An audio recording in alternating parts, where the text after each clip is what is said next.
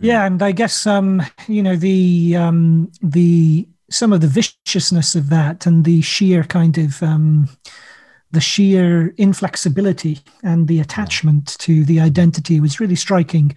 Um, and that's also, I think it's um, it's uh, like you say the performativity but i suppose you know i suppose it's important to performativity not be understood as something kind of superficial and playful as the name suggests because despite that um, so much of this kind of politics can often come and i mean you talk about this in the book with relation to um, to uh, feminism and trans issues in particular but um, a kind of intensely Manichaean polarization and also tremendous, um, tremendous viciousness in terms of the way in which the politics is conducted and an inability to actually engage in argument.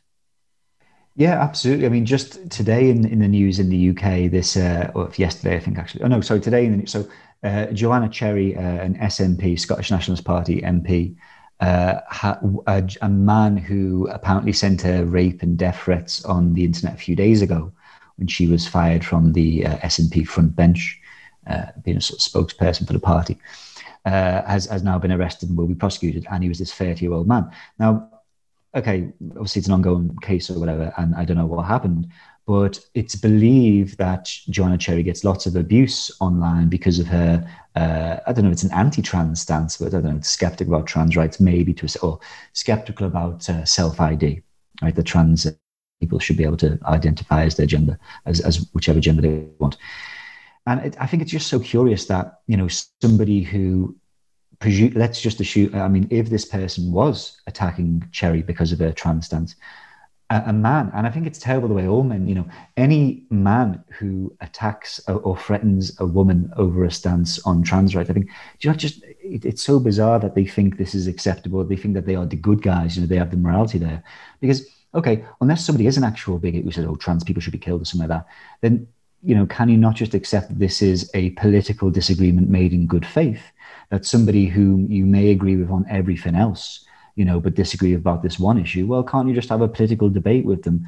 And certainly, you know, I just wonder what goes through someone's head if they think they're the good guys and they're sending rape and death threats to, to somebody because yeah. of their political stance. Yeah, yeah, uh, which absolutely. I always think is crazy.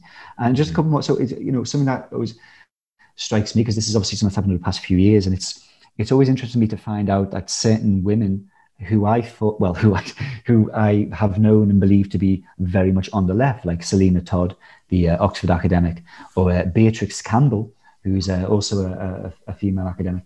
And I remember finding out about Beatrix Campbell a few few years ago because she wrote this sort of essay attacking George Orwell uh, and you know really attacking you know this idea of the sort of you know left wing small c conservatism patriotism stuff yeah and i think it's interesting because so many of these women are properly left wing you know i mean they are not they would hate like say blue labor you know i mean they would hate tony yeah. blair they do hate tony yeah. blair right? these are not sort of centrist uh, socialist women right a lot of these women no, are really really bloody left wing like linda bellos as well as well people like that you know these are not these are people who, who if it wasn't for the trans issue kicking them out of the of the cathedral of hobbyism, you know.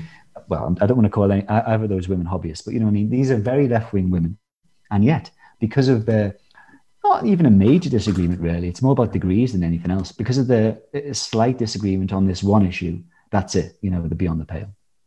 No, it, it's amazing actually. Those people like that who would have a generation ago been actually kind of seen a bit as um, yeah, yeah, kind of the loony left, I think was a term that was used, but you know, kind of um, maybe even be, be called hobbyists. Now, I'm not arguing that they are, but that I think a lot of maybe a lot of mainstream opinion would see them as as in the same way that we see a lot of identity politics left today, and yet now they themselves have been excluded, have been outflanked. I think, as you put it in the book, at some point. One um, one hundred percent, and it's ter- it's terrible. So people like Linda Bellos or uh, Julie Bindel, who have been beaten up and abused and and at, vilified in the tabloid press and by the right for decades, you know, called lesbians, called crazy, called, you know, all these man hating, all these terrible names for yeah. decades before so many of the people who are now abusing them for being terrorists were even born, never mind in politics.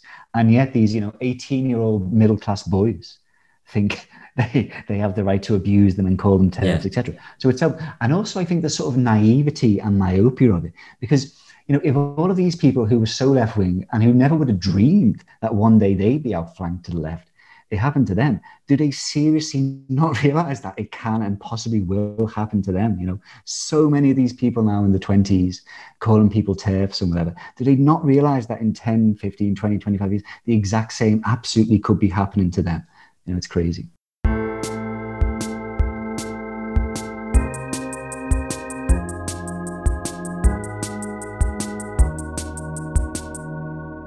So, I mean, one thing that you mentioned about ideological consistency or, or political consistency, I mean, what that brought home to me, I mean, I don't, I think people should have ideological consistency, though I recognize that most, let's say, ordinary people, I, the term I kind of hate using, but anyway, you know, people who are not actively politically engaged um, often don't have that ideological consistency. They're not because they're not that politicized. Um, so I think that's a reality you have to grapple with. But for those who are more politicized, and especially the case for you know the political political hobbyists, and especially more middle class people, especially I think in recent years as the middle class has radicalized, whether to the left or to the right, that you have a, a greater alignment. Um, and and by that I mean not necessarily ideological consistency, but what's at issue is an alignment where your cultural attitudes, your preferences, your behaviors are perfectly in line with your politics. And for me, that's the problem. That's the essence of, of contemporary culture wars, where um, your music tastes, your views, of, you know, your um, disposition towards, let's say, immigrants or immigration, and your attitudes on, I don't know, food, about, let's say, veganism or whatever, are totally in line Absolutely. with your political views. And that mm. is something that's bizarre and was never didn't used to be the case. I mean, that really is something that's new and is a is a real feature of of uh, culture wars.